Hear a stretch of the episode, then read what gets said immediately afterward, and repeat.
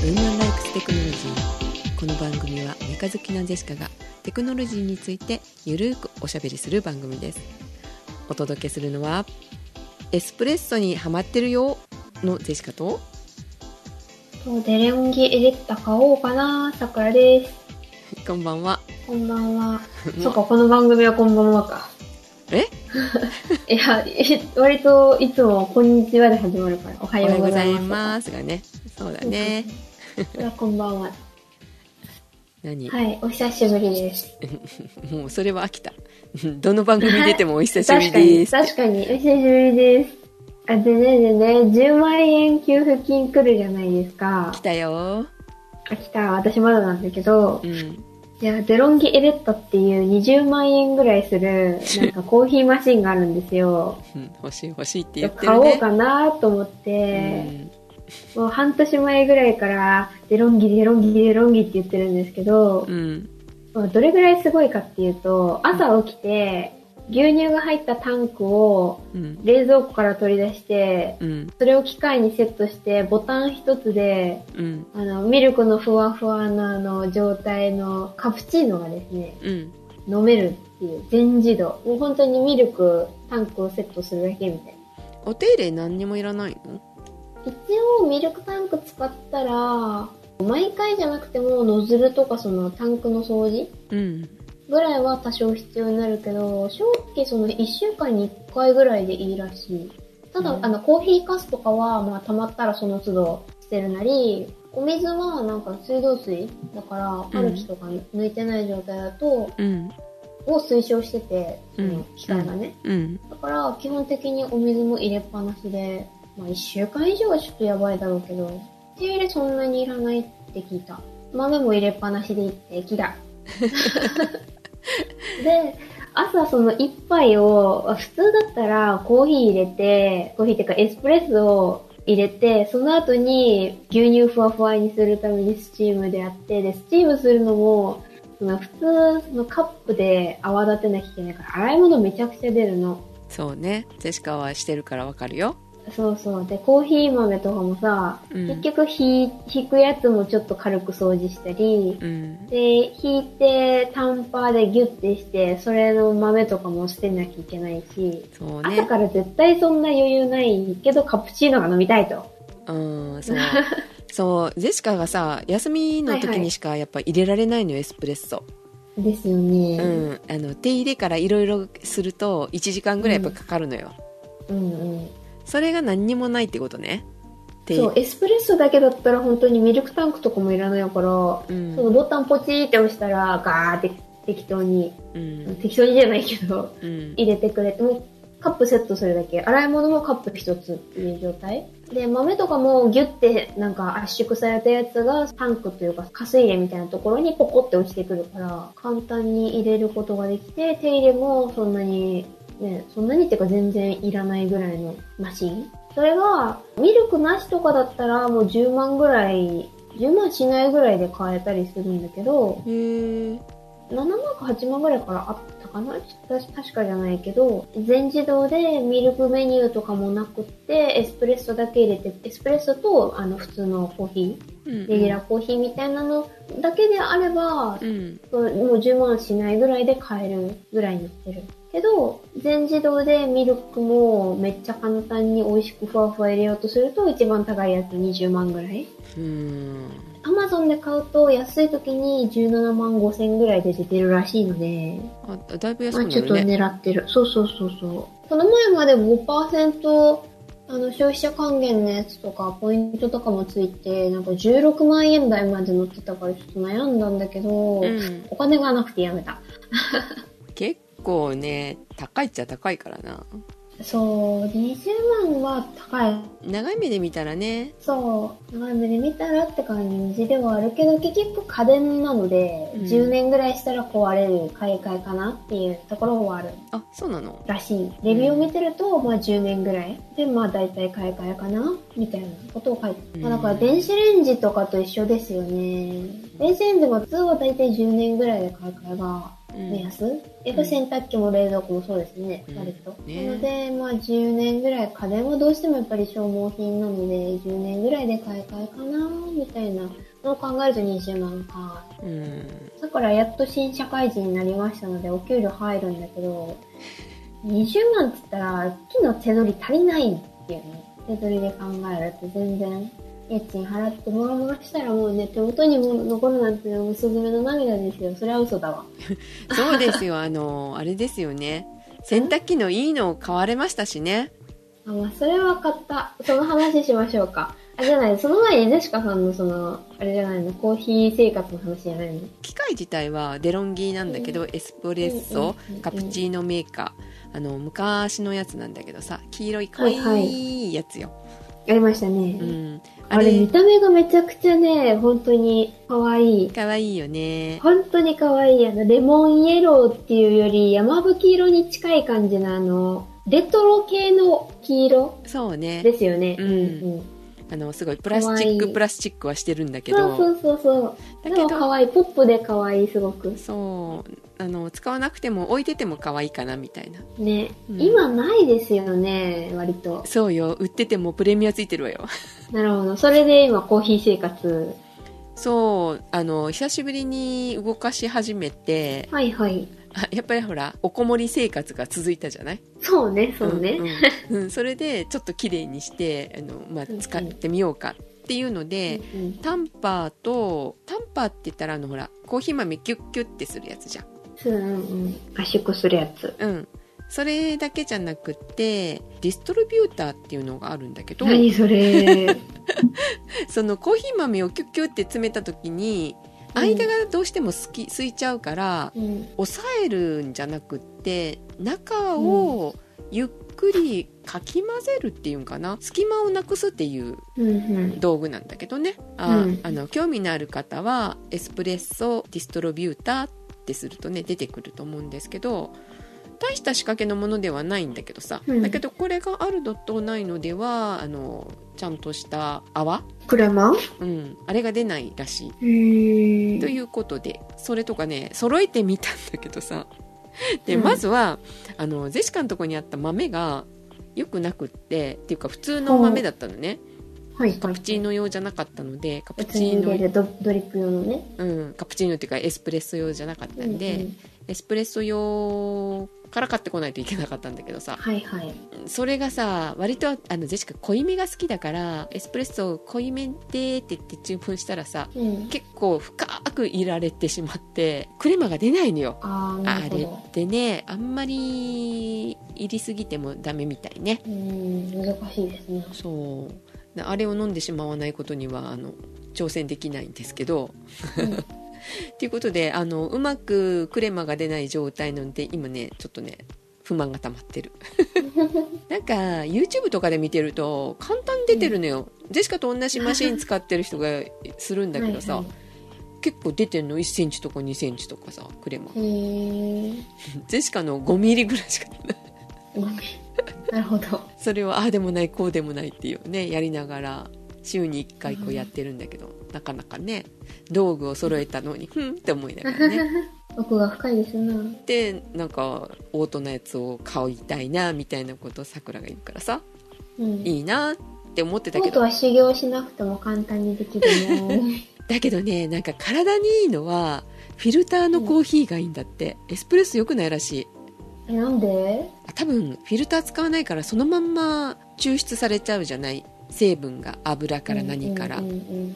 良くないものまでも出ちゃうから体にそれ全部取り込まれちゃうから。そんなに変わるんですかね？そうだから一生を考えるとどのコーヒー飲む方があの長生きするかって言ったらフィルターのコーヒーがいいんだって、じゃあ全自動のフィルターのやつかな フィルターのやつって結局、そのコーヒーかすとかも自動では捨ててくれないし、別にそうそれだったらもう自分で入れればいいかなってなるね。そうハンドドリップでいいかな。うんでも一人分の一杯だけって入れないから、そドリップで？れもそれで困る。そう、ドリップで。一人カップ一杯だけとかさ、入れれないじゃない。もう豆もったいないし。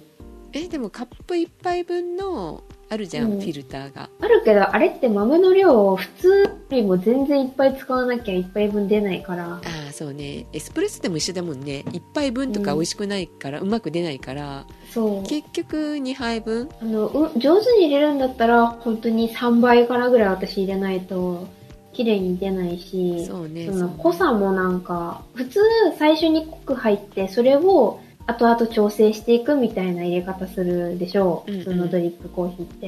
うんうんなのに、濃く入れる状態、ななんていうかね、調節が難しくって味が違うから、そうねそうねその豆の量を少なくしてしまったら、なんか薄いまずいコーヒーができちゃうし、一杯分って。うんでもだからといって、その豆いっぱいにしたからって、なんか美味しいかっていうと、ななんか違うし、でペーパー使わなくなるでしょ、一杯分だと。そのなんかあるじゃないですか。うんうんうん金属のフィルター？あれ、カスが出るし、うん満足いく一杯分のコーヒーって出ないから、もう機械で良くないって最近なってる。で抽出して置いとくと、油が回るというかなんていうか、美味しくなくなる？酸化する、油が浮いてくるでしょう、その置いてたら。そうねでそれで美味しくなくなるし、難しい。いっぱい入れてあの冷やしとけばいいっていう人もいるけどやっぱり味。ね、うん落ちちゃうよね一日経ったコーヒーとかほんと飲めたものじゃない？なんか泥みたいな。まだ水出しコーヒーは温める方がマシかなあー、水出しは多分、またそれはそれで大丈夫なんよね。な、なんだろう、あの差って。やっぱあったかいから、油が抽出されるけど、水出しは油っぽくないからかな。抽出される成分の違い？うんでも風味がやっぱいろいろ変わるからねあったかく入れるのとね、うん。なんかエスプレッソもあの温度が100度に近いので入れてしまうと良くないらしくって。ちょっと低い方がいいんだって。なんか奥深いよねコーヒーってって思うんだけどさ難しい。ねあのイタリアで飲んだあのエスプレッソが忘れられず、またエスプレッソそれで最近、その、そうそうそう美味しく入れたいなっー、て、うんうん、一時期ジェシカさんのコーヒー熱が冷めたと思ったら、なんか急にまた再熱してるから、なんやろうと思ってた。うん、いやコーヒーはね毎日飲むから熱は冷め,、うん。冷めてないんだよ。エスプレッソ？やけど、そのエスプレッソね。エスプレッソとか器具とか、一時期なんか落ち着いてて、うんそうね。なんか普段飲むコーヒーばっかりだったのに、なんかまた急になんか、普段飲まない、その、休日コーヒーみたいなのにまたハマってるから、うんなんだろうと思って。イタリアのでやられましたわって感じですね いやーじゃあぜひあのさくらさん買ったらレビューを。まあ、そのうち、1、2ヶ月、どう、どうだろう？ちょっとあの、お金が落ち着いたら、洗濯機で全部やられたんですよ。月の給料で払えないぐらいのやつ買ってるから。うんあ、そうで、今日、今日の収録はその洗濯機の話とかもししたくて、参加したんですけど、うん、今のは枕よねそう、今の枕、長いな。で、で、で、で、で、で、で、私洗濯機買ったわけですよ。知ってるシオンさんとこと同じだよね20万の洗濯機買ったんですよ。一人暮らしなんですけど。おかしいよねそう、新社会人でさそう。そんなのいらないでしょっていうね私もおかしいと思う。おかしいと思うけど、まあ、おかしいと思うなりにとりあえず使ってみた、その結果みたいなうん。のをちょっと報告したくて、うん。あれでしょ？それってそのまんま結婚しても持っていけそう、それも実は、実は考えた。計算でしょ？実はそれを言い訳にしてる。いや、本当は私、引っ越しを考えると絶対ドラムじゃない方がよくって、それは分かってるんですよ。重さが違うし、引っ越し代金違うからう。んでも、私、まあ、そろそろいい年齢になってきたので、まあ、逆算すれば分かりそうだけど、中学生桜から。うんわかるよね分かりそうだけど、うんまあ、20代もまあ、もう半ば差し掛かってうんきまして、もう、あの、そろそろみそじですわ。そろそろ、そろそろね、もう早っ30なんですわ。はお30歳なんですわ。ってことは、あと数年で、するなら結婚するし、うんしないならしないで、なんか、洗濯機って結局10年ぐらい持つからう、んもつもつ私じゃあ、35歳までうん縦型の洗濯機耐えれるかと思って、いや無理と思って思い切って買ったわけですよ。で、それがですね、日立のドラム式洗濯機、洗濯乾燥機ですね。うんそれの上から2番目あの、うん。機種としては。の、えっ、と、まあ、上の一番上と何が違うかっていうのが、自動運転洗洗剤を投入してくれないっていう。うん。日立から出てるのが3種類あって、うん。あの、一番上位機種と、うん。まあ普通のモデルと、あとエントリーモデルみたいうん。なやつがあって、まあ、容量は、えっ、と、12キロ、11キロ、10キロみたいな感じであって、うん。10キロはそのエントリーモデルしかない。うんあとは12キロ、11キロはどっちも選べる。ビッグドラムって言われるやつだよねそうそうそうそう、ピックダウンってやつですうね。んで、それが、えっ、と、乾燥までさせるんだったらもう全部6キロまでしかダメ。ああそうなんだねあの、回ってこう、乾燥できないから、結局6キロまでなんですけど、うん私、フォルムが、うんえっと、110、あの、BDS、SV か、SV110E ってやつ買ったんですけど、その、真ん中のレベル、クラスの11キロの方、12キロじゃなくて、ん11キ SV? ロの SV の方、SV の110 110、うん、110E ってやつ？あこれねを買ったんですけど、フォルムが、これ、店頭に行くとめちゃめちゃ違いがわかるんだけど、うん可愛いの。こっちの方が。ちっちゃい方が。前面がまっすぐでストンって切ってるのが120って言ったの、12キロの方。これはなんか、メカメカしいというか。うんメカメカしいうんうん、そう。あの、表情がね、すごいメカメカしい。真ん中、前、前が、本当に横から見るとストンってまっすぐのやつ。あの NX120 っていうやつかな？そうそうそうそう。NX と NV。NV ねうんこれかどっちも、どっちもかっこいいな、そう、ソンってやつなんだけうんど、うん。11キロの方は、前がね、丸いちょっと。えっと、正面から見るとそんなに変わんないんだけど、なんか斜めから見ると、こう丸い感じがする。ああそうね。上の方のパネルのところまでがあの緩やかパネルなからそう、緩やか緩に。やかになってるけど NX っていうのは角張ってるよね。あの、12キロの方の。大きい方は、そうね。NX とか NV かなそうそうそうそう。上位機種とかじゃなくって、大きい方は本当に多分サイズを上げるために、あそういうことかなそう、ドラムがね、ちょっとなんか、大きい分、多分入りきらないね。この、その丸くしちゃうと。でもなんか可愛くて今時な洗濯機の形してるのは11キロの方。だからか NX と NV は120って書いてあるけど12キロ対応なのねそうそうそうそう。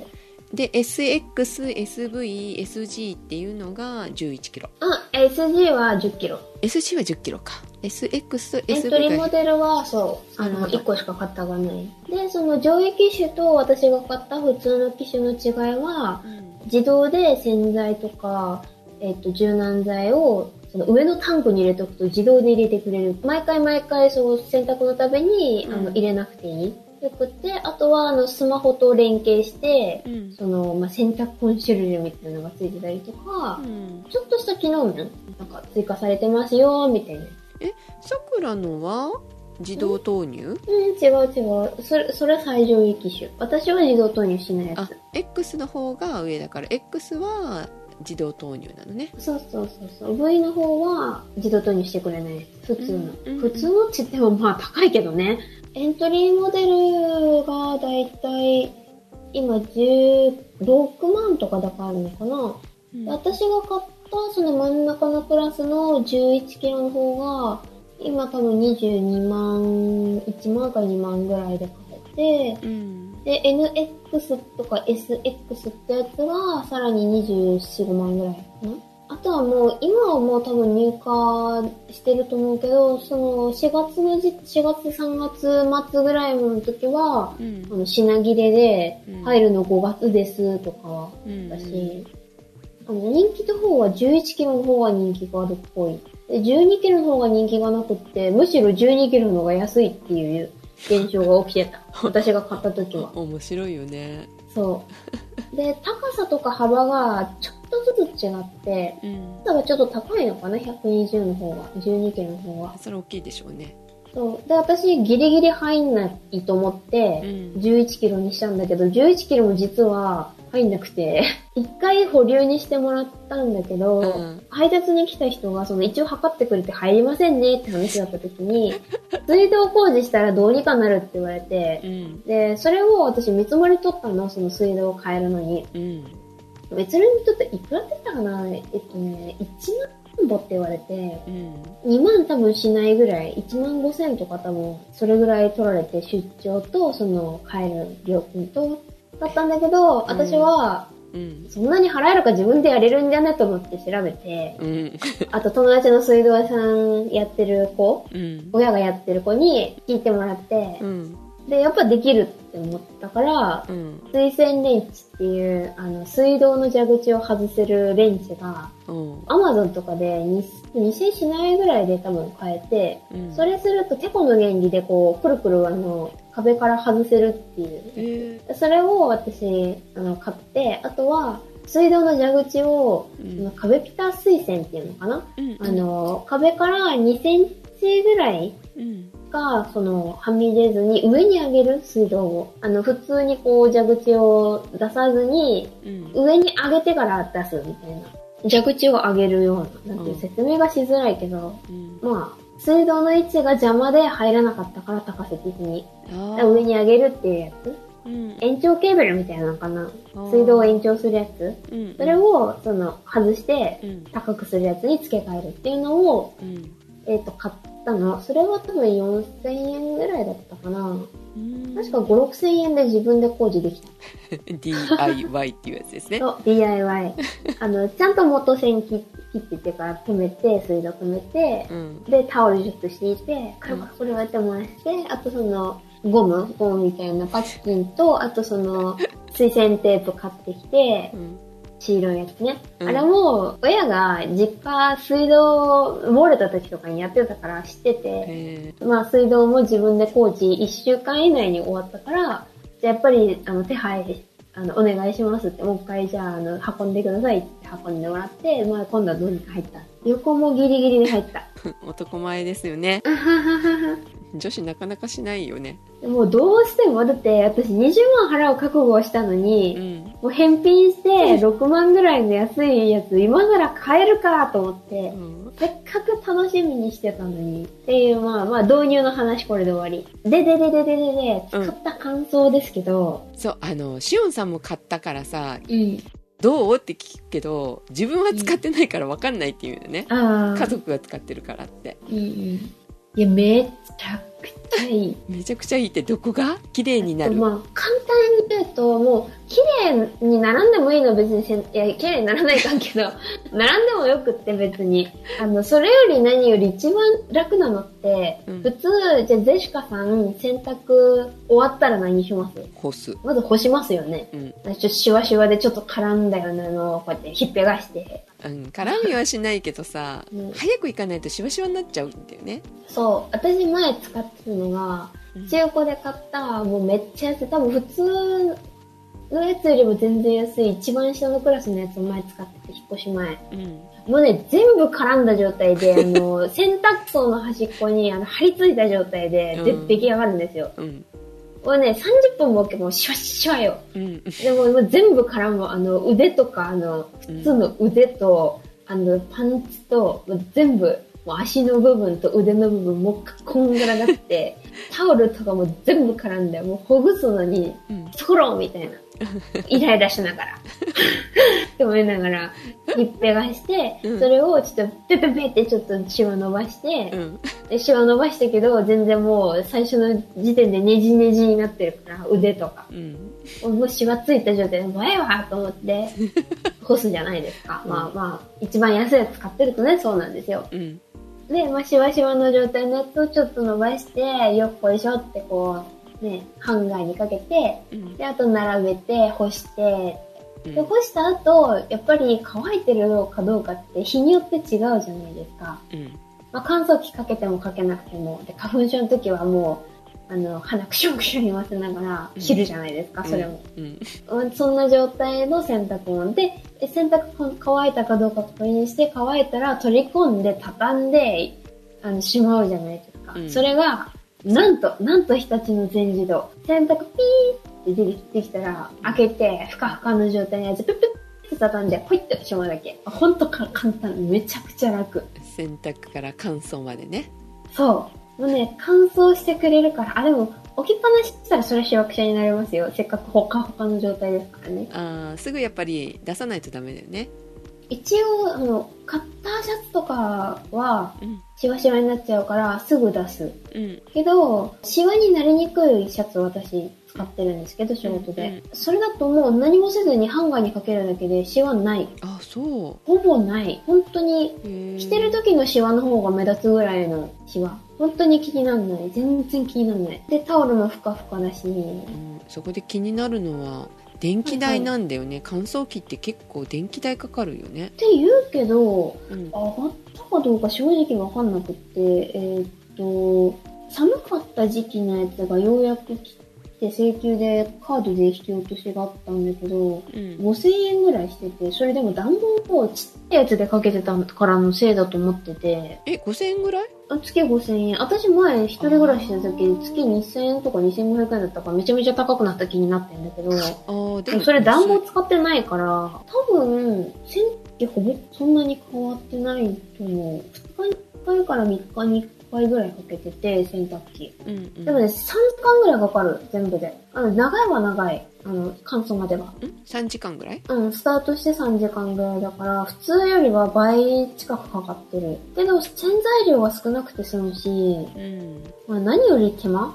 うんあの、普通に干してって3時間じゃ終わらないから、うんうんあとまあ一番助かるのは、雨降ってる時とか外出せないし、うん花粉症の時も外出したくないし、うんでも、あ、これ洗濯忘れてた、今日明日いるのにとか、今日いるのにっていうやつはすぐ洗濯できる。シャツ1枚ぐらいだったらすぐ乾くし、うんだから量にもちろんよるけど、着たいやつ、お昼から外出るのに着たいなっていう服とかも朝洗濯すればそのまま着れるし、すぐいる時とかも洗濯まで、洗濯乾燥までできるから楽かな。あとは、しばらくしてなかったちょっとシワくちゃになったやつとかも15分ぐらいあの、乾燥機というかそのシワ、シワケアみたいなやつがあって、そのモードしておくとシワが結構伸びるし。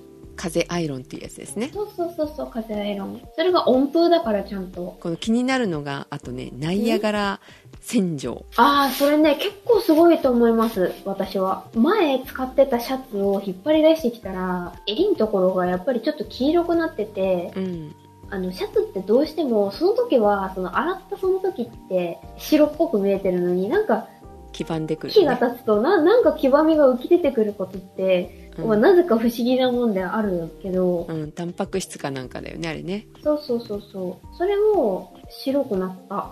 え白くなった？なった、なった。置いといたらもしかしたら、また黄色くなっちゃうのかもしれないけどう、ん。あ目に見えてきめっちゃ黄色くてもうこれ捨てようかなと思ったけど、一応ナイアガラみたいなのあるし、うん。でやってみるかと思ったら綺麗になった。で、そうなんだ。ゼンさんもなんか買ったって言ってたけど、うん。あの一番下のエントリーモデル、それでも綺麗になったって言ってたから、結構違うんだと思います、多分。うん、書いてる書いてるなんか皮脂汚れが襟とか袖とかすっきり落とせるって書いてある。そうそうそうあとね、ビビたるものかもしれないけど、タオルがふかふかになる。へえなんか、タオルのボリュームが、今まで使ってたタオルのボリュームが増えた。畳んでしまうときに、うんなんか、あれなんかめっふわふわになってると思って、うんそれもちょっとびっくりしました。そんなに違うんだうん。やっぱり、あの、風を含ませながらこう乾燥させていくから多分、ぺちゃんこになんないその繊維自体が。あタオルって干す時にぐるんぐるん回すといいっていうもんね振り回して。風含そのませるでしょ状態でね、うん乾かしてるからすごいんだろうなと思うけど天日干しより絶対ふわふわになるし、うん、結構変わると思います。それちょっと欲しくなっちゃうな。あジェシカのとこも欲しいけどね。い大きさだよねね、消臭もできるって言ってて、まだ使ったことないけど、うんうん。スーツとかも、うん。あの、多少多分できるんじゃないかな。その、もちろんあの洗濯機 OK ぐらいのスーツじゃなきゃダメだし、うん。あんまり高温でしたらダメなやつはダメだろうけど、うん。でちょっとしたシャツとかスーツとか、うん。と洗えないようなやつうんとかも、あの、ちょっと高温にしてから、シワ伸ばして匂い取るみたいなやつが、うんスチームアイロンコースっていうのがあるから、それは一番下のやつはないかな。ないけど、その上二つのやつ、私が買ってる、買ったやつと、その一番上の自動投入までしてくれるやつの二つはついてる。やっぱり買うなら、安く乾燥まで済ませたいってやつだったら本当に一番下でいいと思うけど、そのナイアガラがついてるのが、真ん中からだったかな ?AI とかなんか、なんかいろいろついてるから、うんあと数万出したら、まあ、数万つっても一番下と真ん中で5万ぐらい違うから、その5万で何を買うかによるけど、5万だったら出していいかなと思うんだったらもう出した方がいいと思う、私は。あこれだ。スチームアイロンコースってある。あ忙しい朝やお出かけ前にさっと仕事に招集って書いてある。そうそう。やっぱり私、アイロンも持ってるんですけど、アイロンかけるのって結局めんどくさいんですよね。めんどくさ余いね。熱みたいなのもしなきゃいけないし、うん。アイロン台出さなきゃいけないし、うん。で、あの、適当にすると変なとこに間違ってシワができたりしてイラってするからう、ん。それもないから、うん。例えば女性だったら化粧してる間にピッてしとけば15分でできるし、うん。何かしてるとき着替えてる間でもいいし、5分でも結構変わるから、私、出かける前に、なんかオリジナがあったやつを気持ち7分か8分ぐらいかけてたんだけど、うんそれでも結構変わったので、シャツ2枚で15分とか書いてあるね一応なんかデフォルトが15分でかかる。1枚だけ入れても。4枚入れて30分って書いてある乾いたまんま入れるんだねそうそうそうそう。だからそれこそタンスから出したりとか、ウォークインクローゼットでちょっと間違ってシワがついちゃったようなようなやつ、ポンってスタートするだけ。うん、あとさあの季節が変わった時って結構匂いがついてるじゃない？タンスの匂いとかねうんうん。あれがなくなるのはいいねあと一応電気代がその12キロと11キロで、やっぱり11キロの方が安いみたいだから、全自動でできるのって多分2.5人分ぐらいまでかな。お母さんお父さん、子供も大きい子供1人分だと、うん6キロじゃちょっと多分厳しいかな。6キロって結構すぐなんで。乾かすのがね、11キロあるからってさ実際うん。11キロの洗濯量、うん。乾いた洗濯洗濯量はうん。入らないからね、はい。ね。そんなことしたらくしゃくしゃになっちゃうよね。あすごい。この AI って液体洗剤か粉末洗剤かを見分けて適量適切な洗い方してくれるって書いてあるね、うんうんうん。らしいらしい。油汚れとかもちゃんとわかるんだねみたいですね。ちなみにあれもついてるの？ん？あのお風呂のお水をああ、できるできる。利用するっていう組み出すでやつきます、できます。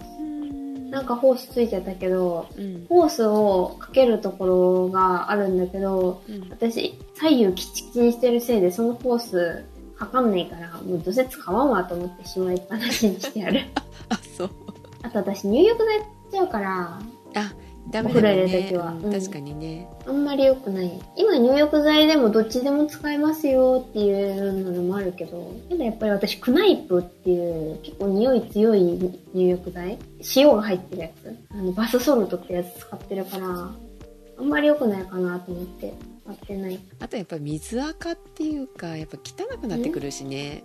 あのん。吸い取るところの。だからまあいいかなと思って。まあでもその、この日立のドラムだと、その除菌とかもしてくれるし、うん一応そのホースとかも、つ中が前ってデコボコしてたじゃないですか。それがなんか外側だけデコボコしてて、中の方はフラットで、なんか一応汚れにくいようにできてるみたいなのは聞いた。ちゃんと自動掃除してくれるから、その洗濯槽のところもその入浴剤でだんだんついて汚れるみたいなのもあんまりないようにできてる。あお手入れはどう？そういえばあのえっとね、気をつけないと、うんあやっぱり昔からそうだと思うけど、乾燥機って、やっぱ埃がね、それそれちゃんとと取ってあげないといけないんだけど、うん私最初の頃調子に乗って、うん3回ぐらい洗濯機回した状態で、全然埃取らなかったの。4回ぐらい回したかな ?3 回か4回か回したら、うんあの、洗濯がなんか埃回りして出すぎて。で しかも私、ちょっと埃が出やすいタオル、あの、新しいタオルとかをうん。うん。2つぐらい入れてたら、うん。なんか、えらい埃まみれだなと思って、乾いた洗濯物が。うん。すごい埃が出てくるの。なんでだろう？ちょっと固まったようなさ、埃がついてて、汚いな、なんでやろうと思ったら、あ、乾燥機にしたら、あの、ちゃんとここ掃除してくださいねってやつ、そういえば、あの、2週間ぐらいしてない気がすると思って、2週間？2週間は言い過ぎかもしれんけど。まあでも、でもそれぐらいか。3回か4回分だから、うん。そうね、1週間以上うん。ちょっと放置してたら、埃が溜まるところが2箇所あって、うん。排水ホースのところと最初のあの、あの、乾燥した空気を入れ替えるのかな、うん。そこの空気を出すところの2箇所に溜まるんだけど、うん。その上の方の、その乾燥した時に、うん。その空気出す時にそのホコリを取るっていうところが、うん。もうなんか1センチ以上ホコリ溜まってて、そうあれさ、モコモコになってて。うん、よくよくないんだよね。うん。あの乾燥するのも時間的なこともよくないしさ。吸気できないし。そうそうそう。かわいそう。休憩は別でやってそうな感じ。あ。そう、なんか、かわみたいな感じで箱、箱状になっててう、ん、なんか四方で取るみたいなへえことになってて、意外と掃除はしやすい。うん、してあげないと機械の中に入っちゃったりするからね、あ、入っていく、入っていく。うん。だ、から、あの、そこはめんどくさがらずにちょっと取ってあげようかなと思って。そう毎毎日取ってあげてください、そう。で排水のところもくし形みたいなのになってて、うん。そこがね、臭くなるから、あれはしなきゃダメ。うんうん、あの、水と一緒に流れてしまうホコリをキャッチするところがあってう、んじゃないと詰まっちゃうでしょ。うんうん。その配管って配管っていうか、まあ、あの排排水水口のとこね、うん。うん。それをキャッチするための串みたいなのがついてて、うんで、そこにも、あの、ホコリ溜まるから、そこは、綺麗にしてあげないといくら洗剤入りの水だって言っても臭くなるから、そこだけはしなきゃいけないと思って、そこだけはしてた。けど、上の方を怠ってたら、洗濯物がホコリまみれになって、そうん。その、周りのパッキンにもホコリがもうなんか、わんさか。そう。埃があるってことはさ、カビとかも出るってことだからさ。菌とかカビはね気をつけないと。うん。あと、い、ちょっと気になるとしたら、洗剤は私自動投入じゃないんですけど、あの、まあ、自動投入にしても、その、自動投入のやつも自動投入じゃなくても普通に洗剤を注げるようになってて、うん。どっちでも使えるっていうやつうんうんだったかな、うん。だから、その、自動投入するところも、その自分で投入するところも結局繋がってて、うん水がそこ溜まるんですよ。あたまる溜まるというか、水滴がすっごいついへて、ーそれこそ多分4日に1回とか5日に1回しか洗濯しないと絶対臭くなると思う。だから2日に一遍は逆に回してあげた方がいい。じゃなければ、そこの水が溜まるとこうん。ろをあの拭いてあげるかなんかしなきゃいけなくて、うん。あの私の場合、私のやつの場合は、洗剤を入れるところに、うん。ところがあるんですけど、そこに水を流して、その洗剤と一緒にその混ぜて、その投入口をきれいにするみたいな機能、うん。機能というかまあ、そういう作りになってて、昔のやつって柔軟剤入れるところとか柔軟剤めっちゃこびりついてとかしてたでしょ。ついてるジェシカのとこついてる。それがなくなった。なくなった代わりにそこに水がめっちゃ溜まるというか、水滴がつくから、うん。放置してると臭くなる、どっちにしても。だから、うん。2日に1回か3日に1回は最低でも回してあげないとダメかなとは思いました。うん洗剤がを入れるところに水も一緒に入れて洗い流すついでに、うん。そのその洗剤を投入するみたいな。しないとあの洗剤が落ちるよりもあの汚い水が落ちてくるっていうね。そう、あの、私、一時期ちょっと家開けた時があって、その時に4日か5日ぐらい回さなかったんですけど、うん。その時に開けてちょっとふわって嫌な匂いがしたんですよね。慌てて洗ったんですけど、だから4日5日ぐらい開けるとき、特に夏場は多分、その、投入口を開けておくか、そのトレイって取り外しができるんですよ、その投入口。そのトレイを手するときに洗ってくださいみたいなの書いてあったけど、洗う必要はないぐらいピカピカなんだけど、水が臭くなるから、そこだけ注意かな。でも、そんな不具合っていう不具合じゃないし、普通は3日に1回は絶対回すだろうから、洗濯機にって。普段はあんまり関係ないからね。水がねいつもついてるようなところってどうしてもカビがね菌がね油断したら多分カビちゃうかな。うんそれぐらいかな。特にそれ以外は不満なところはない。強いて言えば、うん。前は洗濯機って縦型だから、うん。磁石でくっつけるところがいっぱいあったけど、うん。なくなっちゃったぐらい。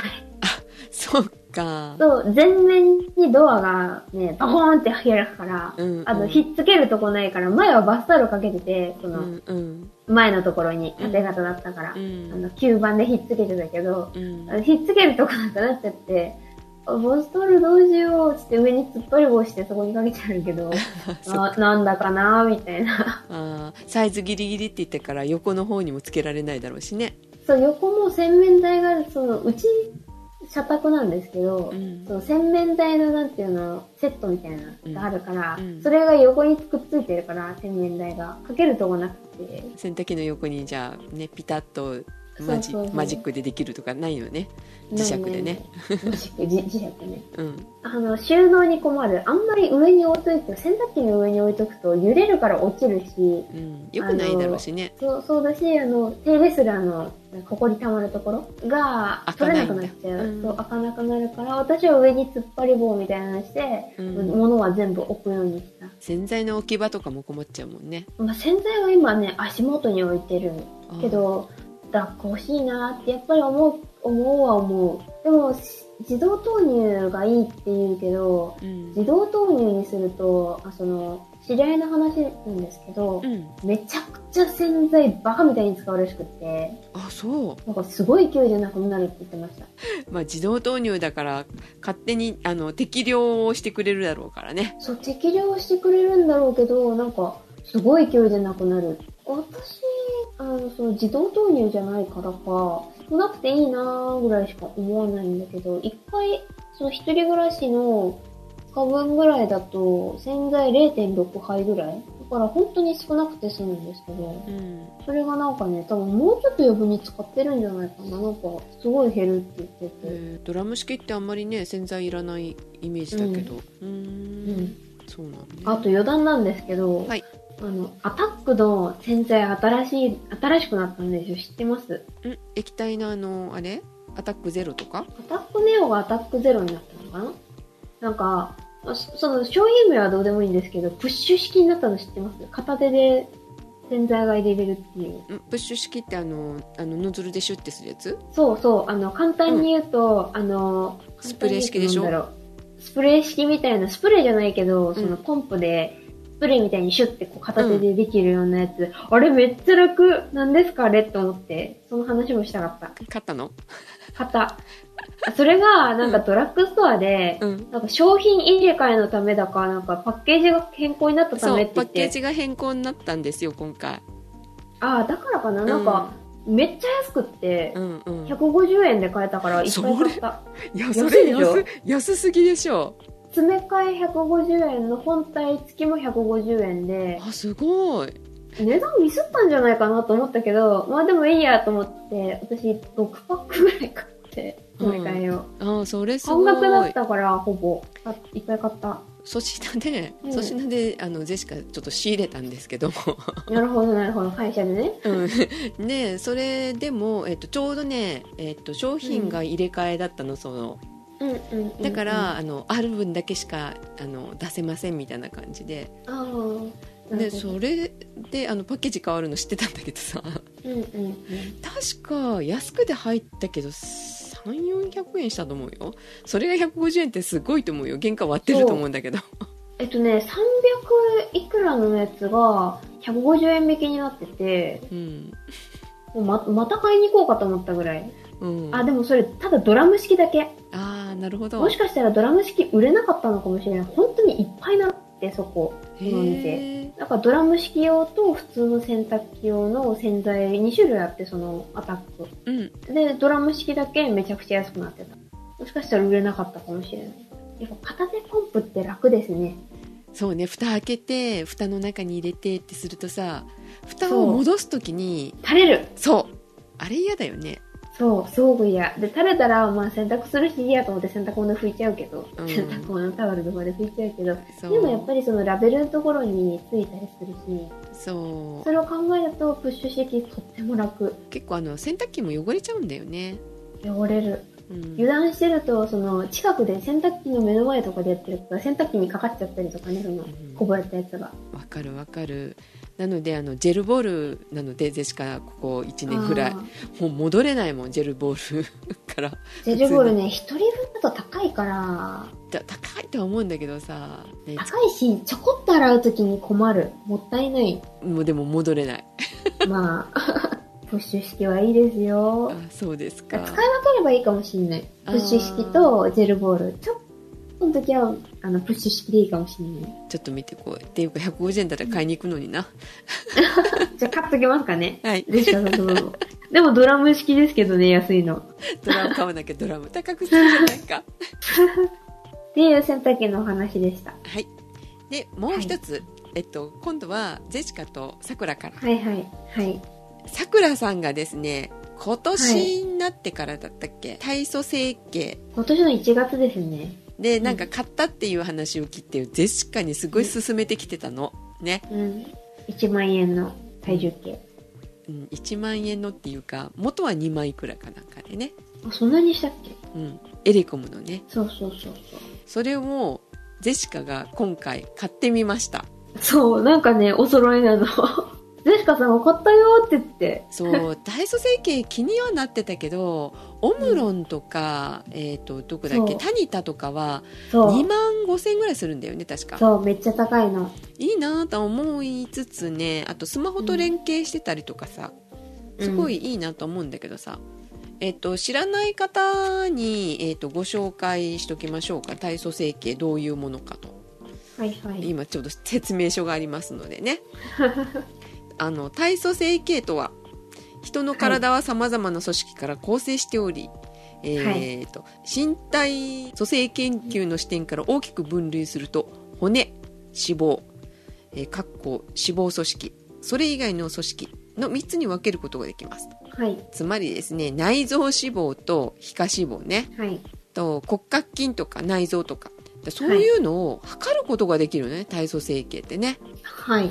でそれがあのスマホに残るので記録として自動的についていくっていうねはい。素晴らしいものなんですよそうそれがさエレコムっていうのが面白いなって私が思ってたんだけどさ、う。うんん、人様が買うのはふんふんって思うけど自分が買うのに えー、でもなんかタニタとかの方がオムロンとかの方がいいよなとか思うじゃんやっぱり私も思った、最初は。でなんか壊れるとかそういうとこもちょっと考えるのでうん。まあ、1万ちょっとぐらいしてたのかな？さくらさん買ったっていうしてま時ねうん買った時1万ぐらいだったかな？うん、それでもまあ半額以下だからあいいいのかなと思ったけどどうしようどうしようと思っていたらですね最近またちょっと下がっておりまして、でさくらさん半年も使ったから壊れたかどうかがわかるじゃない？ははは、まあ確かにね。だから直前にあの壊れないって聞いたんだよねうん。え、全然調子いいよって。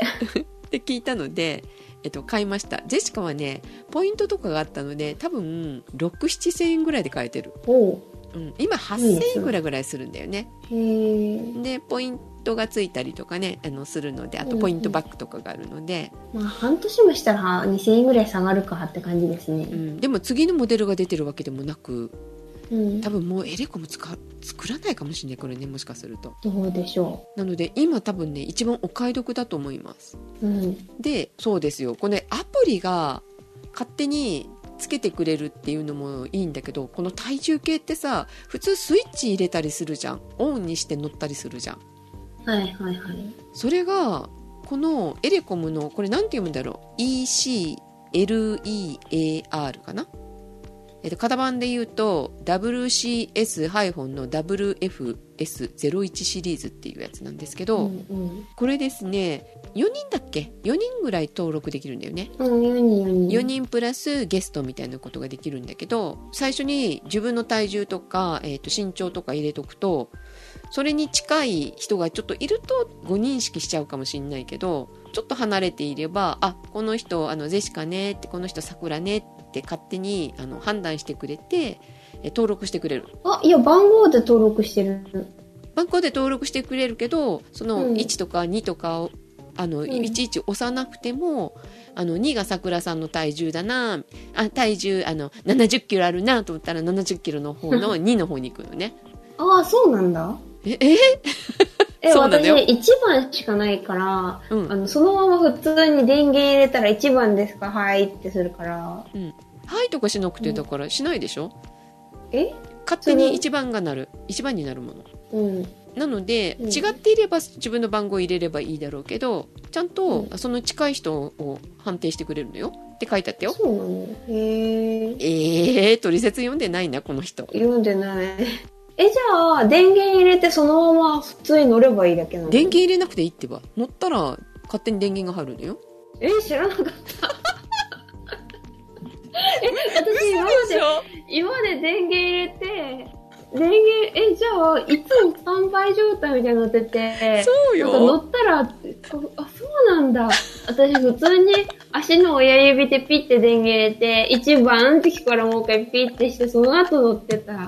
おかしい。あトリセツは読みましょうね、皆さあ、ん。そう、もっと便利なもんだった。あ、もうまた一つ、また一つ賢くなっちゃった。めっちゃ便利これねって思ってさあの帰ってきてからあの上にポイポイって乗ったらさ勝手に電源が入って、あのちゃんと認識して「あ一番でジジェシカさんねはいはい」って言ってしてくれるんだよ、でその後勝手にあのスマホにつないでくれてもうちゃんと登録してくれてるっていう、うん、知らなかったわ。あの電源入れなくていいわよ。あ、電源入れてたわ、今まで。ご家族で登録していたらもう勝手に乗れば、はいあなたはお父さんね。はいあなたお母さんね。はい子供ね。みたいな。という賢いやつです。え知らんかった。賢い子だよ エレコムちゃん。知らんかったわ。であの骨の重さとかもねうんうん。骨量でいいの？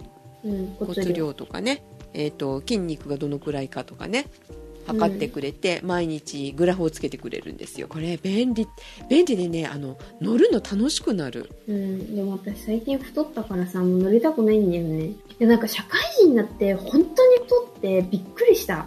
あそここ年でね、うん何キロ太った ?4 キロ？え？やばい。一番なんかめちゃくちゃ痩せてて、なんかその仕事う始める前始める前が、ああの、中、就活では忙しくない。卒業制作でめっちゃ忙しかった時に、体重すっごい落ちた時期があって、2キロぐらい落ちてて、ーうんで、その、それのリバウンド込みで4キロ増えた。ああそう半年でもう今、筋トレしてるだから、やばいと思って。でも今ちょっと体質が変わったんだと思うけど、体脂肪率はむしろ落ちてて、うん。あの、一番痩せてた時と同じぐらいの体脂肪率よりも、むしろそれより下がってって、うん。で、骨格筋率もめちゃめちゃ上がってて、うん。骨格筋率っていうのがその体の何パーセント筋肉ですよってやつがうん。めっちゃ上がってて、標準より全然もうムキムキマンで、今ね33%超えてるぐらい。あすごいじゃない体の3分の1は筋肉？それ以上が筋肉で、ムキムキマンになってて、え内臓し内臓脂肪は？あレベル1。多い時なんか2になる時あるけど、まあでもま前からずっと1。レベル1ってすごくない？わかんない。えめちゃめちゃ低いよねえー、1が普通だと思ってるからわかんない。標準は1から10だよああ、らしいけど、30まであるからねああ、そうなんだ。私レベル10まであると思ってた。えー、10までは標準レベル、本当になんか、なんか変な太り方した時に3までいったけど、基本1か2。内脂肪全然ないじゃん3になったらやばいなと思うぐらいで、私なんでこんなに体重増えてんだろうって思ってる。BMI 筋は？肉かな。BMI は一番痩せてた時で18切ったぐらい。今 19. あ標準だね標準1っていうやつ標準ですねではあるけど、でも昔に比べたらウエストが太くなったから、うんやばいなと思ってる。けどまあ多分普通体型よりはいいとは思う。体脂肪率は？体脂肪率今 28? あ標準2ですね本当の真ん中だねうん。体脂肪率は結構あるわねうん。7か8。いつもある。全然ないように見えた時も私30ぐらいあったし、骨格筋率がなんぼだって？33超えてる。33ってすごいよ高いよすねごいよ。すごいよ。えっと、前筋トレ、私、筋トレするから、えっと、この体重計買ったんですよ。うんだから筋トレしてて、一時期。うんなんか、体力がない上に、なんかちょっとお腹周りが、ブヨってしたから、これはいかんと思って、うん筋トレのアニメを友達が勧めてきたおかげで、筋トレの方法を覚えつつあって、その時。ダンベルだなそうそうそうそうそう。で、私がその腹筋を始めてたら、友達が、そそのアニメのオープニングを流すんですよ。うんうんあの、チョモランマーとかやってるやつね。うんうん まあまあ、気になる人はアニメ見てください。あの、ダンベル何キロ持てるってやつで、なんで、見てください。で、私、あの、本当にピーク時は、お腹空いたと思ったら腹筋するし、うん。アイデアに煮詰まったら、あの、大学の、うん。アイデアに煮詰まったら腹筋するし、うん。暇だなと思ったら腹筋するし、うん。だるいなっと思っても腹筋するし、うん。ゲームの待ち時間も腹筋するし、なんすか、気づいたら腹筋するぐらいの、なんか、一時期すごい勢いがある時があってう、ん。まあ、1日150回ぐらい腹筋してて、すごい。前腹筋最なさ、んとかツイストみたいな。ん？うん、腹筋前20回か30回できないみたいなこと言ってたよね。そう。始めた時は私15回でヒーヒー言ってたんだけど、うん。その後筋肉痛になりつつも続けてたら、なんかうん1日に、え1回20回を、なんか何セットもやってたら、うん。だから2時間に1回腹筋したら、何回できるよってって話なんですよ。1日にもう20時間もまあ起きてはないけど、まあ6回ぐらいしたら、それだけで120回だし、うん。12時間で6回できるから、うん。2時間に1回やってたら。そんなに回数気にしてないけど、暇だなと思思う瞬間、お腹空いたなって思う瞬間、アイス食べたいなと思った瞬間、いちいちやってたら、もう軽く150回ぐらいできるんですよ。うん。えちなみに骨量が何歩何キロぐらいあるの？1.9キロ、ずっと変わってない。骨量はやっぱりさすがに変わらないよね変わんない変わんない。そんなに急にふ増えたり減ったりしたらちょっと怖い。え基礎代謝基礎代謝がだいたい1150ぐらい。年齢だちょっとよね高いのかな、うん普通よりちょっと高いうん筋肉量分で。でジェシカはねうん骨量は1.7、うん。基礎代謝が1083うん。うん。体脂肪率がこれちょっと高いね標準の3になるね34うん。うん。さくらさん何歩って言ったっけ？30何が？体脂肪率。えっと、28ぐら8い。って言ったね。えっ、とうん。標準2だね。でえっ、と内脂肪内臓脂肪が 1か2って言ったよねさくら。うん。うん。すごいね。私すごいかな？7え？えでも標準だよ。標準だよ1から10の。標準だってば。うん、わかったわかった。な感じですねでもさ、はいこれってさ家に帰ってからとお風呂上がって、えっと、ご飯食べて2時間後ぐらいと夜な朝か朝方測ったりとかすると結構1キロ1キロまではいかないけど体重って変わるよね体重はまあ変わる。ご飯食べたら1キロ変わるし。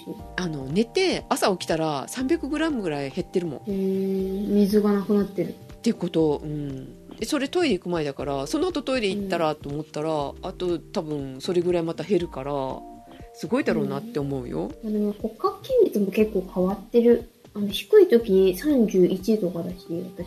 高い時35ぐらいあるし。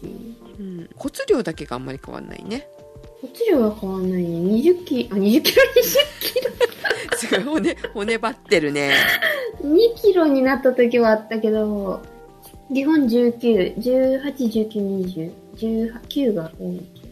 うんうんうん面白いなと思いますよねでこんな感じであの楽しく体重を測れるので、太ったらやばいと思う。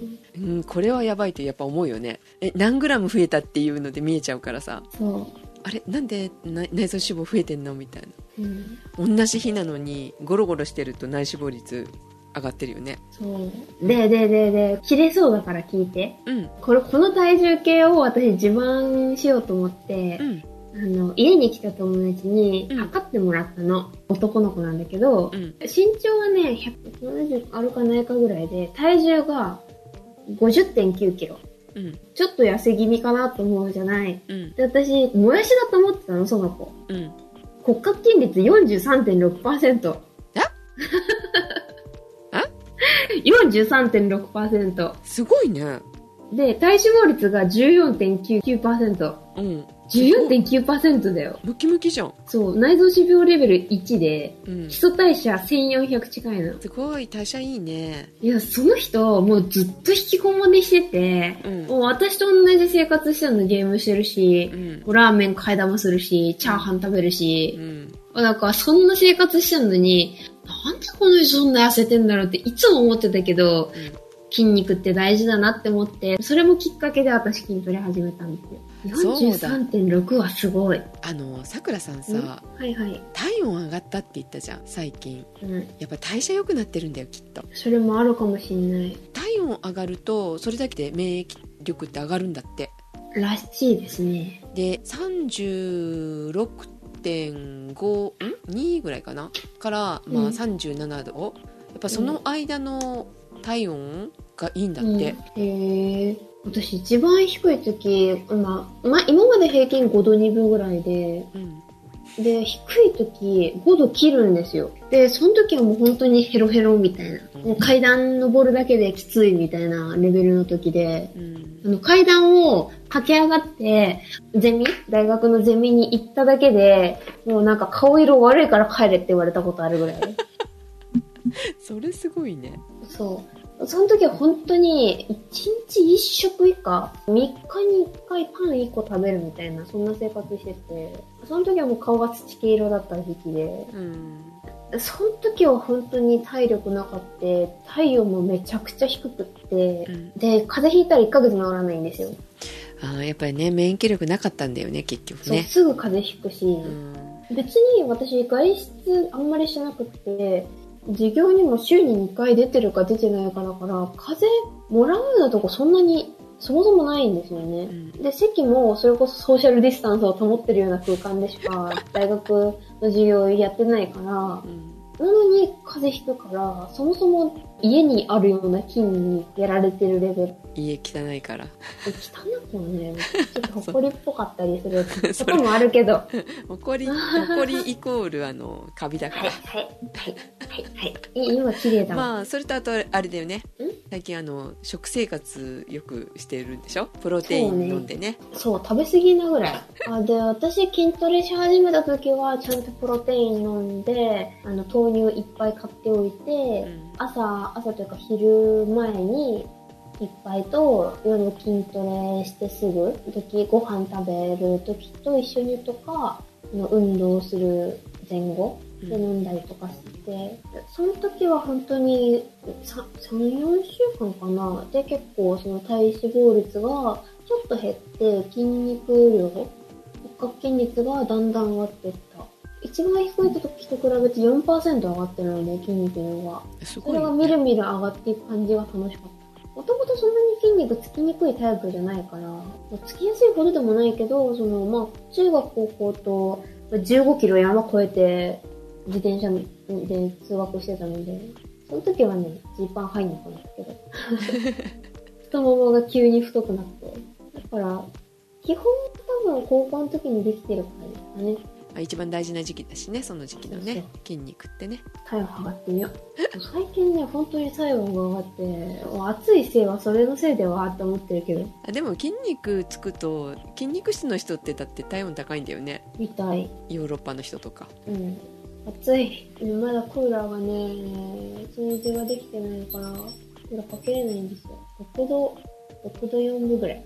あーはい。まあ普通だよね高いじゃない普通うん私にとっては高い。はい。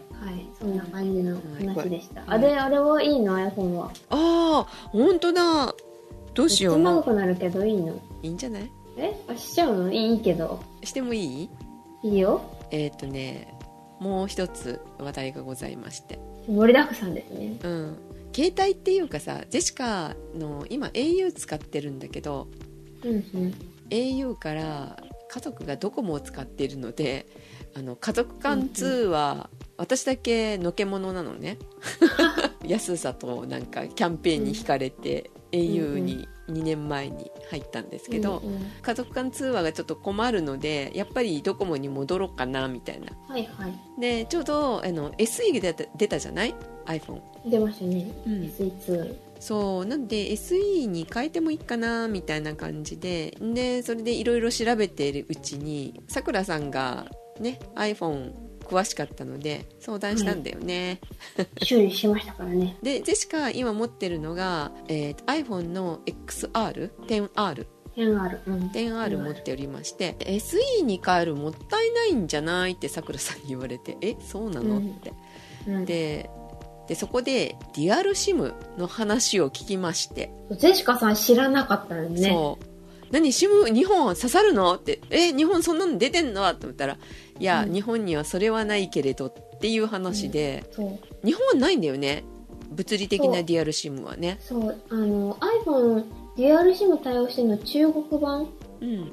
iPhone って全世界同じやつじゃなくて、ちょっとずつ中身が違ったり、仕様が違ったりするんですよ。うん。で、iPhone の裏よく見てみると、あの刻印がしてある iPhone があったりしてうん、それは、そのなんか国のいろいろ合格してますよみたいな刻印がついてたりとか、もう今それデジタルであの見れるように確かなっちゃったと思うんだけど、その電波とかさ、うんうん。そういうのが、まあ、あの、日本の規格うん。に合うものを日本のやつで作ってるっていうのがあって、うん。例えば日本版と海外版で違うのは、あの、 Suica が使えない海外のやつって。ああ Suica は、あの、日本の、日本で買った、あの iPhone しかダメで、うん。で、デュアルシムも中国とか、あとどこだ？香港とか？うん。の中華圏のやつは2本、2本っていうかその2つ、2枚刺さるデュアルシムが物理で2枚刺さるやつがある。ナノシムかな？ナノシムが2枚刺さるやつは、その香港版の中国版になってて、だからその話をゼシカさんしてたんだけど、でデュアルシムって、ナノシムと e シムどっちも使えるやつも、あれもデュアルシムだよって話になったの。そう。eSIM って何よってそれも知らなかった。うん、インシムっていうのは、まあ、知らない方そんなにいないかなあでもまあ最近ちょっと話が出てくるようになったので知らない人も割といると思うんですけどうん。e チケットとかあるじゃない？物理的にチケットがないやつとか、うん。あんな感じで電子的なね。SIM をデータ化ししちゃってそうそうそう、うん。紐付けてその契約するっていうやつ。楽天のあのミニ、うん。楽天モバイルミニ？あれは SIM がもともと入ってるよっていうのが eSIM ってことだよね。そうそうそうでえっ、とアップルもやっててアップルシムっていうやつがあるの？知ってる？うんうん知ってる知ってる。それはその後調べて分かった。そうそうそう、Apple SIM っていうやつも iPad とかもその iPad 用の SIM みたいな感じで、うんあったのも、あれも eSIM の一種。うんそれが Apple だけじゃなくて、いろんなやつでも使えるようになった、その電子 SIM、その物理 SIM じゃなくて電子 SIM のやつが eSIM うんになるんですよね。で、eSIM のいいところは、手続きが簡単。そあうだよカードがなくてもいいし、ただ、その機種変更をしようとしたりしたときに、物理的な SIM だったら SIM 差し替えるだけでいいけど、eSIM は事務手数料がいるみたい。自分でできないから、うんまあ、手続きしてもらうのに数千円かかったりするらしいから、2台持ってる人とかは差し替えで使えないから、そういう意味では、その機種変更の時も困るよね。うんまだ携帯使えるけど、違うやつ出たから、あの、2台持ちでしようとかしても、その使う時だけを切り替えるみたいなことができないから、それはちょっとまあ、マイナス点ではあるけど、あるけども、その2枚とも使える、例えば、ドコモとか au とかソフトバンクの回線を持ちつつ、それは通話用に使っておいて、安い、格安のデータ SIM を eSIM で使うっていうのは、まあ、日本人とか日本ではまあ想定されてるうん方になってて。で、そうそれは、その iPhone XS 以降、10S、10R うんあたりから、その、最近アップデートがあって、最近でもないか。あの、iOS の、の12.1からだったっけ？そうそうそうそう。そ、そこから使えるようになったから、あの、もちろん、あの、11も、11も11 Pro も使えるし、うんえっ、と、SE2 も使えるし、っていう。で eSIM で契約できるのが楽天モバイルとあと、ビッカメと、IIJMIO っていう、JMIO ってやつが、その eSIM を使える。そう eSIM の契約ができるんだよね、うん。QR コードかなんか送ってきてそれで入れられるって言ったらいいかな、うん、手続きできるらしいんですけど。で、IIJMIO ってやつは、楽天モバイルと、あの、回線も同じ。うんうん。どこと契約するかっていうのね、値段多分、確か一緒だったかな？から、まあ、どっちを選んでもそんなに変わんないんだけど、まあ、手数料が多分、ちょいちょい違ったりするかもしれないんですけど、まあ、基本的に一緒。とか見たらドコモ回線って書いてあった？回線自体はドコモかな、ビッグカメラのビッグシムは、その IIJMIO をそのまま使ってるような感じ。結構安いよね安い。あの、何がいいって、あの、使ったら使った分だけ。月額が確か150円とかですよね。そう確かに150円うんで、プラス1ギガ使ったらいくらっていう、その、上がっていくね月額制じゃなくって、そう、うん買った分だけっていう、そんな感じ。だからあの楽天よりはそっちの方がいいのかなって思った、かなするんだったらうん私もそう思う。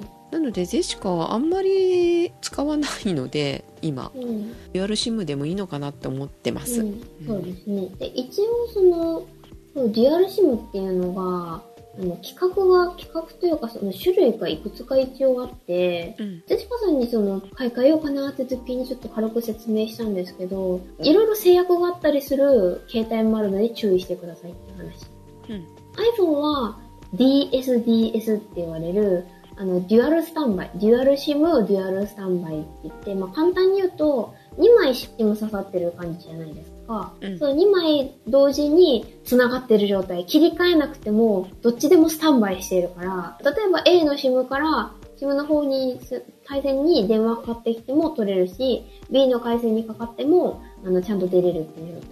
うん。で、むちょっと前の、あの、スマートフォンだと、デュアルシムでも、デュアルシムシングルスタンバイって DSSS って言われるやつは、うん。同時に待ち受けしてくれません。例えば、A の SIM、A の回線でスタンバイをさせたら、B の方に電話かかってきても、かかってきたことに気づけません。切り替えしなきゃいけないの、SIM を。差し替えみたいな感じで。んあそうなんだそう。差し替えとほぼ同じ。ただ刺さってるだけ。で、切り替えするときに、その設定をしないと切り替えしてくんない。スタンバイしてるのは1個だけ。で、さっき言った iPhone は、デュアルスタンバイだからどっちも待機してる状態。じゃあ設定から切り替えてあげなきゃいけないってこと？そうそうそうそうう。んで、電話は基本的にその優先設定してる、うんその SIM、まあ、A の SIM だったらそれでしか、その着信できない、基本的に。っていう、ちょっとね、難しい、そこら辺が。うんデュアル SIM で、他にも DSDV とか DSDA とか、うんなんかね、いろいろあるの。1個の SIM の方で、例えばドコモの回線で電話してるときに、格安 SIM の方でネットを同時に見れないとか、見れる。回線は1個でしか通信ができないか、その電話回線使ってるときはネットもその同じ回線じゃないとダメみたいなのと、通話してるカードとまた別に通信ができるうん。やつとか、ちょっとずつ違うんですけど、基本はその iPhone の DSDS が多い。うん。リアルスタ電話しながら iPhone のやつだったら電話しながら調べ物ができないってことか、調べ物はできないかな。あちょちょっと待ってください、調べます。それがちょっと困るかなと思った電話として2枚使う人もまあいるだろうけどジェシカの使い方は一つは電話でドコモは電話でうん。フクシムとかをデータだけで使いたいからとなると調べもするときにビッグシム使ったりするよねそうね、そうね。それで使えなかったら嫌だなってちょっと思ったこれもさえーとうん今さくらさんが調べてる時時間にちょっとね愚痴りますとですね、はいある販売店にねはい。さくらさんにも言ったけど、はい、はい。販売店に行って「さくらが聞いたから間違いないと思うけど」って、えー今なんかデュアルシムとかがあるみたいですよね」ってこれ今私が使ってるやつって使えるかな？この SE はどうなんですかね？みたいなこと聞いたら「うんうんうんうん。えーデュアルシムはダメですよ。使えませんよ」みたいな。店員が言って「えー、そうなんですか?」ですな。うん、確かにあのデュアルシムって多分ダブルで SIM が使えるかっていう物理的なね、うんえー SIM が使えるかどうかっていうことを考えたんだろうなと思って、うんなのであだそうじゃなくって eSIM はってえって eSIM を知らんかったみたいな 店員さんにして、それはちょっとやばい。うん、いや多分 S 多分っていうかできませんよ日本のはって言われちゃったからね、うん。あれ？っておかしいなってさくら嘘ついたんかと思ってね その後また私じゃない。うん、その後調べてジェシカも SE は使えるって言ったけどなって私のが古いから使えないのかなと思ったけど、うん。もう iOS の12.1から使えるって書いてあるからえ？ってうん、公式が言ってるじゃんと思って そう。私もジェシカさんが、もうこう、使えないって言われたって言うから、え、私、まあ、記憶違いかなと思って。ねうん。ちょっとね、びっくりした。そうあの知らないって言ってくれってね嘘つくなって思うねうん。店員は、うん。うん。調べときますとか言って言えばいいけどだからもうそこでは買わないって思って、ドコモショップ行こうって思ってもう量販店やめたと思ってそうね、まあ、委託だからね結構そのいやいや委託とかそういう問題じゃないよね知まあらない、それは理想理想だからそれは理想はそうだけど。知らないって言え知ってれば別だけど嘘を言っちゃダメだよ、知らないと思っていないから本人たちは。そうそれは私はちょっとねいたからわかるけど。それはダメだよ。アウトでしょ、うん訴えるわよ、まあね。うん、それであ危うくあのジェシカね。他の機種買うとこだったからね、危ないそう自分の使えないからじゃあ新しいの買わなきゃいけないのかと思ってね。買わずにあえっとしました。先ほどの補足です。はい。えっ、と iPhone の言ってる DSDS ははい。通話中は通話してない方の SIM カードで通信格安 SIM の方で通信はできません。あの電話もダメやしデータでのやり取りもできない、電話をしながらドコモの回線で電話しながらビッグ SIM で、うん。えっ、と通信はできません。基本 iPhone とかまあ他のやつでもそうだけどうん。基本的にその電話を出るのはどっちっていうのを決めてあって、うん。まあ、ただし、その、例えばその、まあ、B の回線で電話を出るように設定してる電話番号とかだと、うん。かけるときとかも、あの、電話番号を選べるようにはなってるけど、うん。基本かかってくるのも、その、まあ、番号当てだけど、使う方決まってるっていう。で、通信の方は、格安 SIM をデフォルトで使うっていうのを一応設定ができるんだけど、うん通話してるときは、ドコモで通話してるときは、ドコモの方の回線じゃないと使えないよっていうのが DSDS。へスタンバイしてるのはスタンバイしてるけど、使い始めたらそっちの方でしかどっちも使えないよっていうのが DSDS。ーかかってくるのは A だろうが B だろうが一応わかるのね。うん、わかる。あの、うん。どっちでかかってきてますっていうのはわかるし、どっちでかけてますっていうのもわかる。なるほど。まあ、あの、一応番号が別々だから、A の番号にかかってきたらそれは A でしか取れないし、うん。それは大丈夫。保留とかできるじゃない？かかってきた時に。あうんうんうん。あのまあドコモでかかってきた時に、うん、えー、と A さんからかかってきてうん。で B さんからかかってきた時一旦保留して、B, うん B さんの方にまた話すみたいなことができるけどうんうん。A 社 B 社ってなってしまうとど、うんあ例えばドコモと楽天とかだったらうん。それは A をまま待たせといて B っていうのはできないんでね、できないはず、理論上。うん、そういうことだねそう。あの結局回線どっちを使ってるかっていうのは完全に切り替えしてるうんうんうん。感じ。使い始めたら切り替えしないとうん。ダメっていう状態。なるほど、スタンバイだけはできるけど。うん。通話しながら違うやつでデータ通信できるの？例えばドコモで通話しながら楽天 SIM で、えー楽天 SIM とかビッグ SIM とかでデータ通信ができるやつが、えっ、と DSDA ってやつ。デュアルアクティブああそういうこスタンとかバイしてるかアクティブになってるかどっちかっていう。S はスタンバイで A はアクティブなのね。そう。あなるほど、それが一番最強のやつ。うん。が DSDA。まあでも正直、あの、ドコモだろうがソフトバンクだろうが、基本データ通信って1ギガぐらいまでは普通に料金変わらずついてることの方が多いと思うので、うん。通話しながら動画は見ないと思うし、そう考えたら、まあ別にそこまで問題はないかなとは思いますけどね。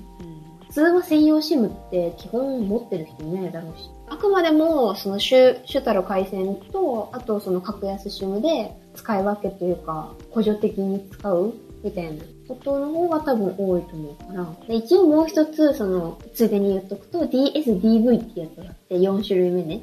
嫌な嫌な嫌な略だね DV って あ、そうね。うんデュアルボルテ。ボルって、4G か、あの、LTE か。うん。っていう、あの、両方で 4G で待ち受け状態にしてる。うん、DSDS だと、その、まあ、iPhone とかの DSDS だとうん、片方を 4G 回線でしてるときは、もう一個は、あの、3G で通信しなきゃいけないらしいんだけど、うんそれを、例えば、えっと、ドコモとかの LTE のその 4G の SIM で通話したいときに、データ通信用のその SIM とかが、なんか 3G とか 2G とかになっちゃうことがあったらしいんだけど、DSDV だと両方とも 4G で対応できるから、うん。その音声通話も 4G で、データ通信も 4G っていうのができるらしいよ。そうか。で一応その DSDV はドコモで通話しながら、ええっ、と、データ SIM で 3G とかでデータが触れる。データが、データ通信ができるみたいよ。違ったらちょっと誰か指摘してください。多分大丈夫だと思うけど。私も一応その iPhone 11 Pro 持ってるんですよ。あの、何も報告しないうちにいつの間にか持ってたんですけど。うん。で、その時になんかちょっと調べて、友達も回線が、回線弱者で、うん。家にネットないしどうしようみたいな。でも電話もいるし、就活するから通信もいるし、うん。あどうしようって2枚差しできないしなって時にデュアルシムのことを一緒に調べて、うん。私も回線弱者なので、うん。ネットはあるけど、ドコモの SIM があの2ギガまでしか使えないみたいな。昔のやつで一番安いやつにしてるから、うん。いや、ちょっと格安もやっぱりあった方がいいかなと思ってたから調べてて、その時にちょっと調べた知識です。ありがたい。そんな感じ。ジェシカさ、今うんなんか20ギガとか30ギガとかあるくせに使っな。そう使ってなくってやたらと通信料をね電話代かかってるのでもったいなくってさ、うんやっとそれに気づき、今までは割と外でガンガン使ってたけど今、うん外にあんまり行かなくなっちゃってるから使わないのよね、おあ家が私なんか今、あの、ドコモが25歳以下は実質無制限にデータ通信使えるんですよ、今。うん。コロナの影響で。あー。そのおかげで、もうしばらくいいかなってなってて、あーなるほどね。ここ2ヶ月ぐらいかな。うんなんか、追加の1ギガっていうやつをすると1000円かかってたんだけど、うんその通信制限にかかった人向けみたいな感じであったんだけど、今、その1000円のやつが何回やってもタダになるっていう。えすごいいいな、うん、だから使い放題してる。羨ましい、まあでも結局ドコモとかだとね、今ソフトバンクが結局高くなったじゃないですか。前めっちゃ安くてホワイト、ホワイトプランだっけ、うんうん、とかしていっぱい人を集めた、集めていっぱいなんか契約数取ったら、ちょっとずつ値上げして今なんか結局3社で一番高いんですけどね。あそうそうらしいから、もういや、もう石の上に15年座った結果ドコモの勝利かなって思ってる最近。私もう15年以上経つんですよ。携帯持って。すごいねだから、ちょっと安くなるんですよね、ちょっとずつ。で、うんドコモの D カードゴールドとか乗ってると、あの、還元率とかね、いいから。うん、でしかもずっとドコモだったのに au に行ったばっかりに痛みに遭っております そう、今ね、私ドコモ光なんですけど、うんなんか地域でだと思うけど、うん落ちるんですよ、回線が完全に。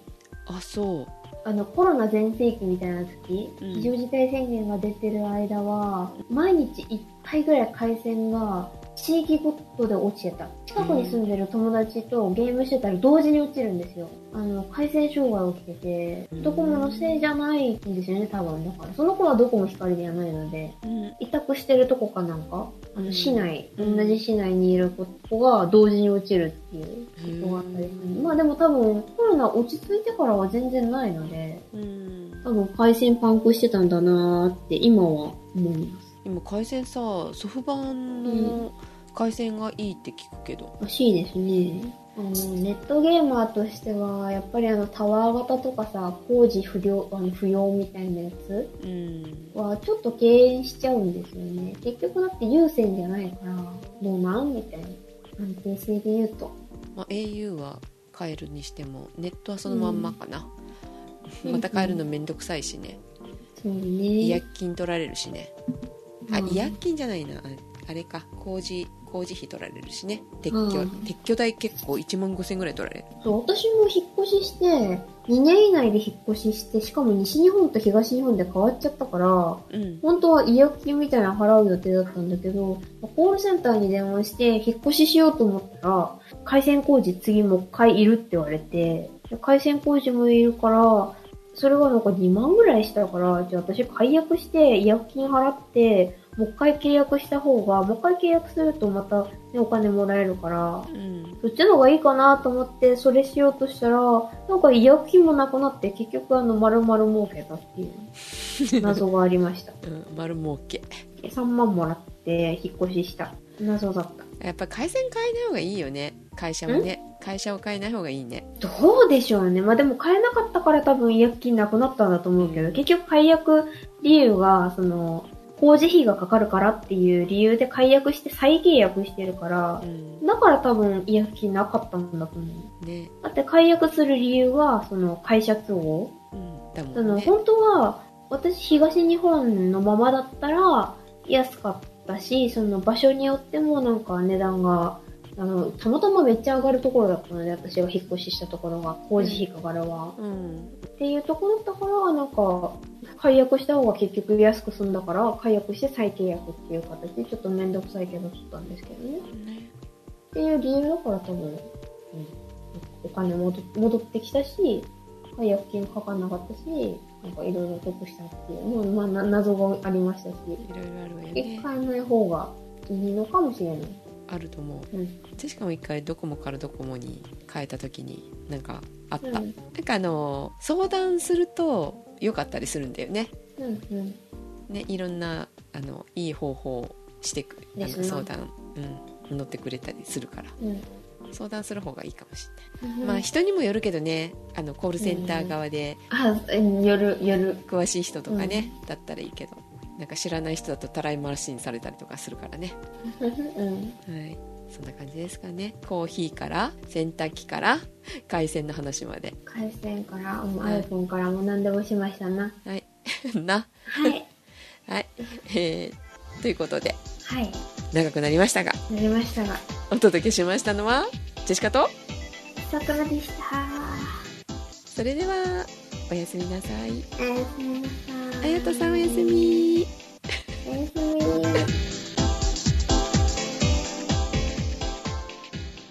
あ、で、余談なんだけど、何それ？それそれだ誰予に告なん、予告なんだけど、みんなに、みんなに予告なんだけど、はいさくらね、今ね、家建ててるの。もう家を建ててるの？から、その話、人んちね、人んちか人んち建てる、建ててるからさ、その話もしたくって、お仕事のちょっとね、話、さくら、中学生からもう社会人の話ですよ、もうなんかもう月日が経つの早いですね。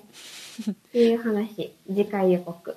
えそれはウーテクで撮るの？とりあえず、ウーテクで、カッコ仮で撮ってから、多分新しい、ジェシカさんが頑張るんです。新しい番組立ち 新番組。あそうそうそうえでもそれしょっちゅうあの収録しないとダメだよ。なんやかんやする気がする。本当？私知らんけど。最低月1以上はしようよねあ、それするは多んだったできると思う。あの、一応新入社員で、うんなんか結構急成長をさせてもらってるので、おかげさまで、上司のおかげさまで。ほちょっとその、防備力じゃないけど、みんなが家建てる時の、なんかコツみたいなのとか、ううんあと桜の成長記録とかうんを含めて、家建ててるってこんなことしてんだよ、みたいな、あちょ裏話までできたらなと思ってるので、あはいなんか、メンバー募集する？しないか。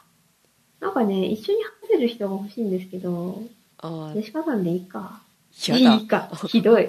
いいいいかっていうか私嫌だえ？ー、私をね卒業するってばうん卒なん業するのでかじゃあ、ほんのり募集します。ほんのりなんか募集するので、お家とかローンの話とかできる人だったらすごいいいけど。ああファイナンシャルプランナーとかあ、そうそうそうそう、それね、私勉強させてもらう。あれ？違う、趣旨が違う。なんかほんのり話したいなーみたいな。1回でも2回でもいいんですけど、うん話すのはねカエラくんいいんだけどカエラくんお金のか化してきたもん。ちゅうかえ？あの畑が違うからさあそうね、そうね。ざっくり桜の業務内容を言うと、なんかお客さんに家を売る仕事。あれ？うん、そう。不動産屋か不動産というか、ハウスメーカー、うん自由設計でお家建てて、建てるんだけど、土地の、土地探しもやるし、あじゃあ不動産関係の人とかあそうね。設計の人でもいいじゃんあ、設計系ね、同期でもいいな。まあ、でもなんか、同期ってやるのちょっとめんどくさいから。うんめんどくさい社内もめんどくさいからまたまたほらうん別の会社の人のが面白かったりするじゃんそうね、そうね。設計の人とか、うんなんかちょっとお家に関して話せるそうな人で、なんか、募集来なさそう。でも、だってウーテクだよ？ねテクノロジーだよここ本当だ。どっちか言ったらあ IT 系っていうかなんかそっちの方に登録されてたよねそうね。ちょっと違う設計の人はいるんじゃない？けど 3DCG。